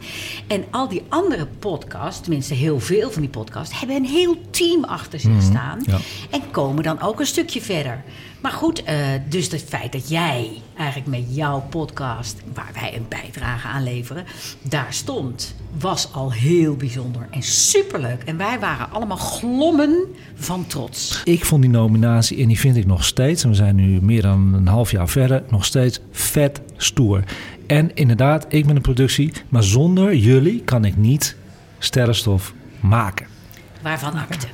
Dat is lief. En dan gaan we nu naar Abes filmtip. En het was altijd de Abes filmtips. Maar we hebben er één. Het is een lange uitzending. dat is Abe heeft uitzending. dit keer één pareltje ontdekt op YouTube. Mocht maar één ding doen, dus dan moet je ook wel een goed filmpje komen. Goed zo. En nou ja, als ik er twee heb, dan probeer ik het af te wisselen met iets educatiefs en iets eh, entertainments, om het maar even zo te zeggen. Maar ja, als ik dan maar eentje mag doen, laten we dan gewoon een dikke, vette, lekkere, le- Zo. lekker, lekker ding naar, ehm, doen. Toch? Ik, je bent verliefd, hè, volgens mij, hè? Ja, ja, hij is Nou ja, verliefd. het is een kanaal. Star dat- Wars. Het is een kanaal dat is hier al vaker voorbij gekomen. En dat heet V101 Science. Die heeft een week geleden een, een filmpje online gegooid. Misschien heb jij het al wel gezien, Nee. Dat nee. weet ik niet. Dat is een film van drie kwartier. Eh, en het heet Exploring the Endless Universe... A Journey to the Edge of Space and Time. Dus dan gaat hij gewoon drie kwartier lang heel erg lekker... ehm, word je meegenomen op een epische reis door het universum... met allemaal heerlijke visuals erbij. En dan gaat hij langs verschillende manen en planeten. En je begint in je eigen sterrenstelsel. Dan gaan we eh, naar Andromeda en, en verder en verder. En hij vertelt er gewoon allemaal superleuke dingen bij... Ehm, ja, laten we maar gewoon heel even eh, een voorproefje krijgen van eh, met het geluidsfragment dat ik heb meegenomen. En dan stuur ik het naar Anko en jij zal het in de lijst zetten. Aanbevolen playlist met een grote YouTube abonnees op dit moment ook. Ja. Gaan we het later over hebben. Ja, gaan we het later over hebben. 13.8 billion years ago, something incredible occurred.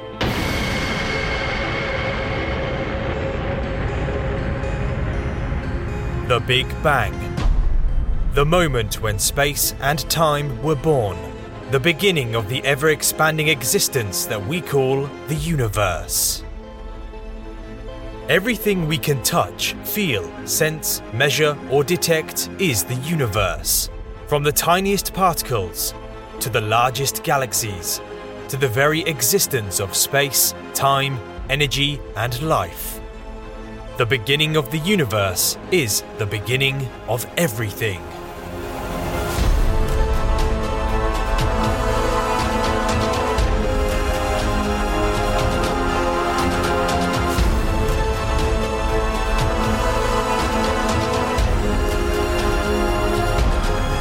In this incredible supercut, we will explore the universe like never before. We will fly past every magnificent planet in our solar system. We will travel to the closest star to the Sun and visit its mysterious exoplanet. We will traverse the Milky Way galaxy and discover the monster lurking at its center. Then we will make the unimaginable trip to our neighboring galaxy, the beautiful Andromeda. Finally, we will attempt to visit the edge of the observable universe. This is the ultimate space voyage.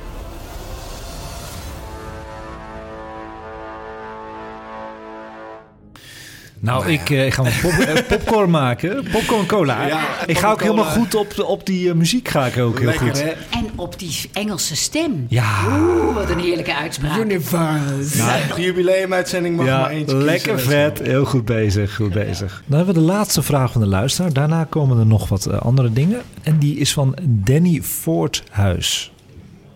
Hallo Sterrenstof Podcast. Eh, wat een topshow maken jullie. Ik luister iedere maand met veel plezier naar de mooie verhalen die jullie vertellen. Eh, mijn autoritjes lijken daardoor veel sneller te verlopen. En ik heb een vraag die al een tijdje door mijn hoofd speelt. En ik hoop dat ik hem duidelijk kan uitleggen. Tijdens een van de laatste afleveringen is gesproken over het terugkijken in de tijd. Wanneer je naar verre sterrenstelsels kijkt. Eh, stel je kijkt naar een sterrenstelsel op 10.000 lichtjaar. En daarna naar een sterrenstelsel op 5000 lichtjaar. Hoe weet je dan dat je niet naar hetzelfde sterrenstelsel kijkt, maar dan 5000 lichtjaar verder geëvalueerd? Mijn vraag is dan eigenlijk: kun je twee dezelfde objecten zien op verschillende momenten in de ruimtetijd? Omdat je eigenlijk ook door de tijd heen kan kijken.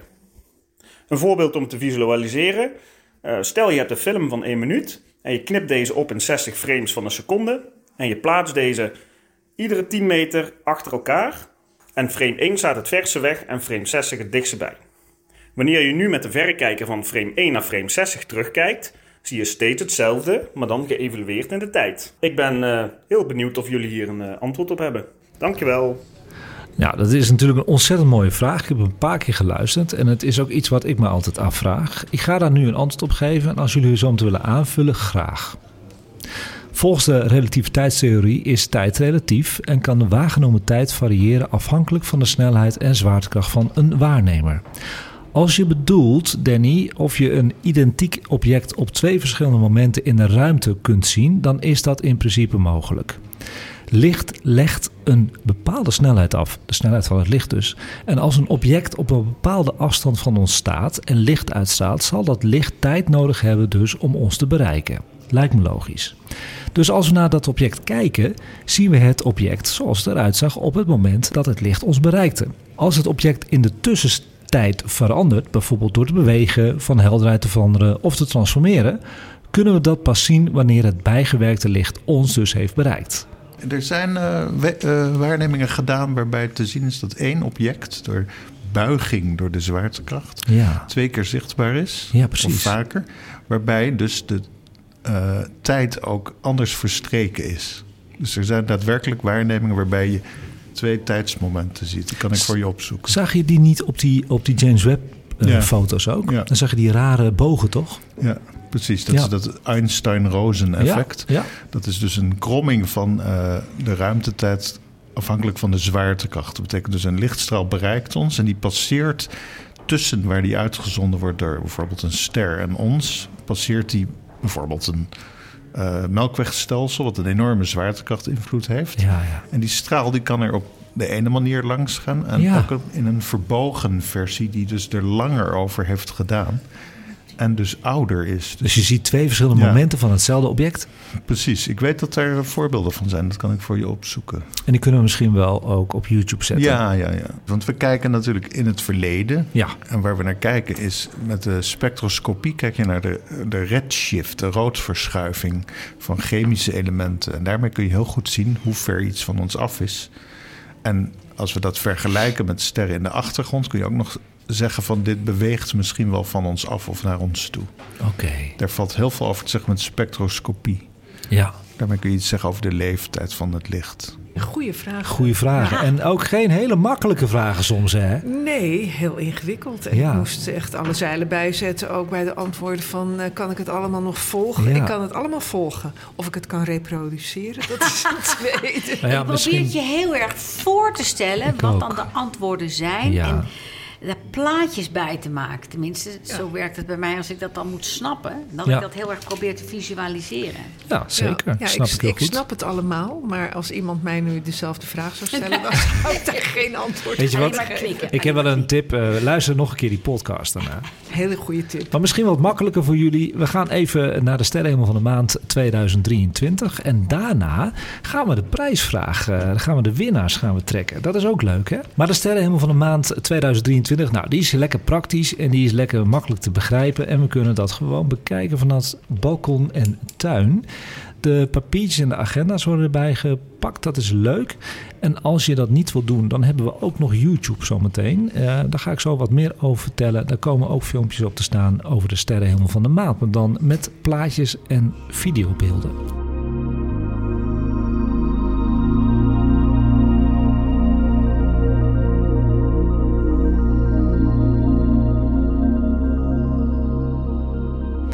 Voor nu, de planeten. Deze maand kunnen we met het blote oog maar naar drie planeten kijken. Dat is heel weinig. Nou, welke zijn dus niet waarneembaar? Jupiter, jongens, die is niet waarneembaar. Mercurius, niet waarneembaar. Uranus en Neptunus, door de telescoop, niet waarneembaar. En na de mooie avondverschijning van Mercurius afgelopen april... is het kleine planeetje pas weer een beetje gunstig zichtbaar aan de ochtendhemel in september. En wie niet kan wachten op Jupiter... en die komt in de vroege ochtendhemel in juni aan de hemel, kan als hardcore astronomie specialist proberen op 17 mei overdag deze planeet te spotten. En hoe doe je dat? Dat is heel speciaal. Dit komt omdat Jupiter dan heel dicht ten westen van de smalle maansikkel staat. En die kun je wel overdag spotten, hè, de maan. Dus als je de maansikkel onder hele gunstige omstandigheden, dus helder, rustig weer kan vinden, rond 16 uur in de middag, rond 4 uur in de middag, dan is het dus mogelijk om Jupiter ernaast te zien staan. Dat is nogmaals voor de hele ervaren waarnemer. Met telescoop of verrekijker of via astrofotografie. Dat is voor de ongeduldige mensen zoals ik. Beter te spotten zijn de volgende drie planeten, jongens. Saturnus kun je waarnemen aan de zuidoostelijke ochtendhemel. Vind je het lastig Saturnus te spotten? Bekijk de geringde planeet dan op 13 mei links boven de maan en 14 mei rechts boven de maan. En doe dit liefst rond 5 uur in de ochtend. Dan hebben we Mars, die is nog steeds 's avonds zichtbaar. Ik geloof dat iedereen die wel eens spot nog steeds. Hè? De rode planeet gaat aan het einde van de maand voor 2 uur onder. En op 22, 23 en 24 mei zie je een hele mooie samenstand van Mars met Venus en de maan. Deze drie hemellichamen staan samen in een blikveld van maar 15 graden, dus lekker dicht bij elkaar aan de hemel. Bekijk dit het liefst rond 11 uur s'avonds. Venus, ja, daar hebben we het over gehad. Hè? Begin van de uitzending is deze maand het langste zichtbaar in de avond, wel tot 1 uur na middernacht in het noordwesten. Haar fase is nu ongeveer op de helft en de gesluide wolkenplaneet heeft nu een magnitude van min 4,2, maar ze is nog steeds niet op haar helderst. Dat gebeurt deze zomer met een magnitude van maar liefst min 4,5. Mega helder. Nou, wat valt er nog meer te zien aan de hemel in mei? Je kunt proberen een hele super smalle maansikkel te spotten. Het is een rustige maand, maar heel veel amateurastronomen vinden het super spannend om de allereerste glimp van een jonge maansikkel te spotten, net na nieuwe maan. Dit kun je ook zelf proberen. Op zaterdag 20 mei tussen kwart over tien en half elf, slechts 28 uur na nieuwe maan, kun je met een verrekijker laag in het noordwesten een hele dunne maansikkel waarnemen. Hoog boven de maan zie je overigens wel de heldere Venus. Dus probeer dat eens. Zaterdag 20 mei. Ja, en die hele nieuwe maansikkel heeft ook te maken met dat het suikerfeest is. Dat is eh, als de nieuwe maan Ja, te klopt. zien is, Ja. dan is de Ramadan voorbij. En dan is het suikerfeest. Ja. Tot zover de hoogtepunten van de sterrenhemel van mei 2023.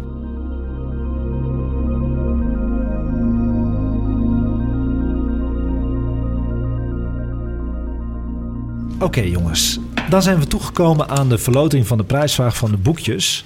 En dat was het boekje van Mirjam. En die gaan we nu verloten. Ik kan er twee weggeven via Mirjam. En ik heb zoveel leuke ervaringen binnengekregen. Die ik allemaal heb gevouwen, uitgeprint, hè, ouderwets.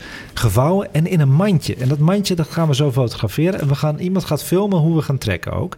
Maar ik heb ook één audio-ervaring binnen gehad. Die heb ik ook eigenlijk uitgeprint. En die zit er ook in. Wel eerlijk, maar die kunnen we ook even laten horen. En dat is een audio-ervaring van Dorinde. Hey Anko, Dorinde hier. Ehm, ik zat vanmiddag je podcast te luisteren en ik heb zeker een leuk sterrenmomentje die ik met je wil delen. We zitten hier dus in ehm, Cambodja, echt op het allermooiste eiland. We hebben gisteren een boottocht gedaan en ehm, op een gegeven moment gingen we terugvaren. De zon was net ondergegaan. Er was echt al een supermooie sterrenhemel.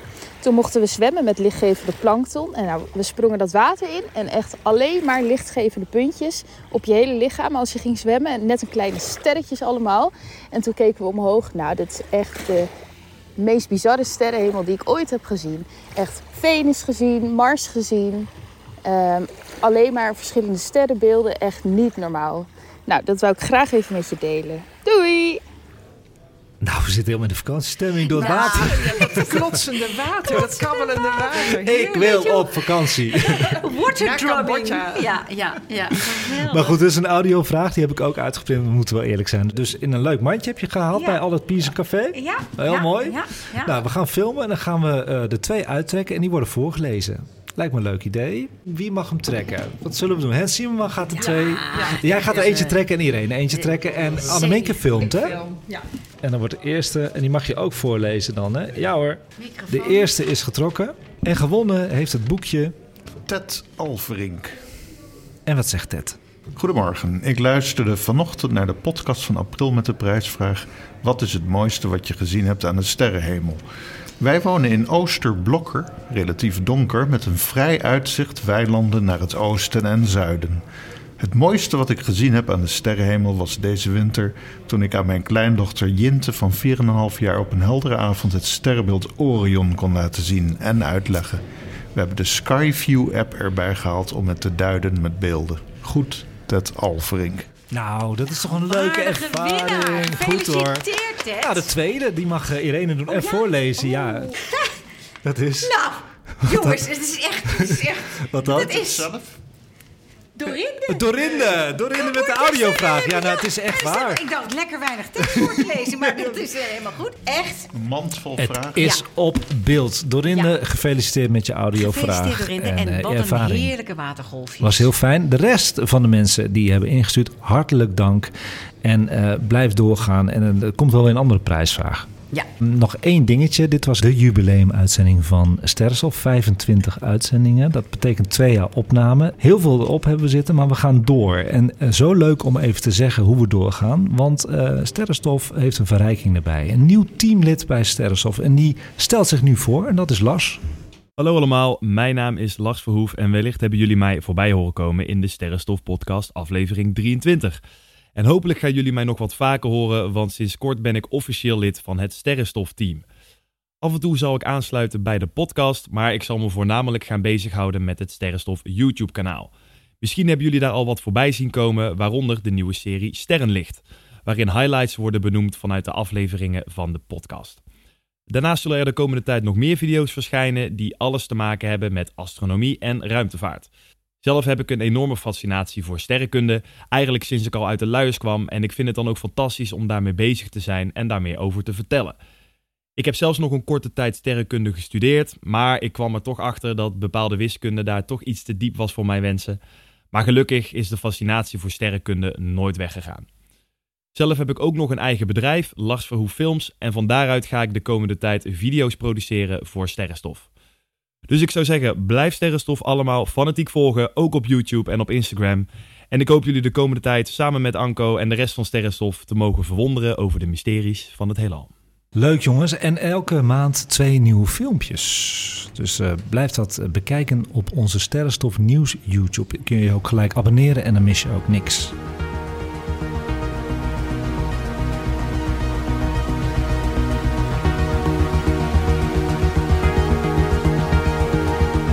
En tot zover Sterrenstof live vanuit het te Amsterdam.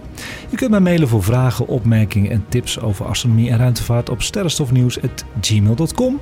En je kunt Sterrenstof natuurlijk ook vinden op Instagram en YouTube. Volg ons op Sterrenstof Nieuws. Terugluisteren kan altijd via alle bekende podcastplatformen.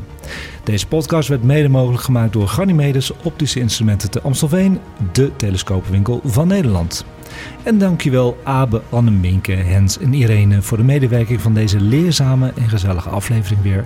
De techniek was in handen van Erik en de heerlijke koffie werd weer verzorgd door het café Allet Pierson. En iedereen bedankt voor het luisteren en voor het anoniem doneren aan onze Sterrenstof pot. Dat waarderen wij enorm.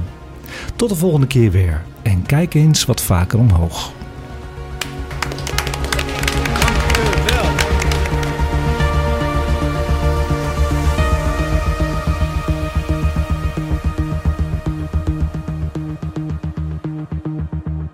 Luister jij graag naar deze podcast en wil je de maker ondersteunen voor alle moeite en toffe content?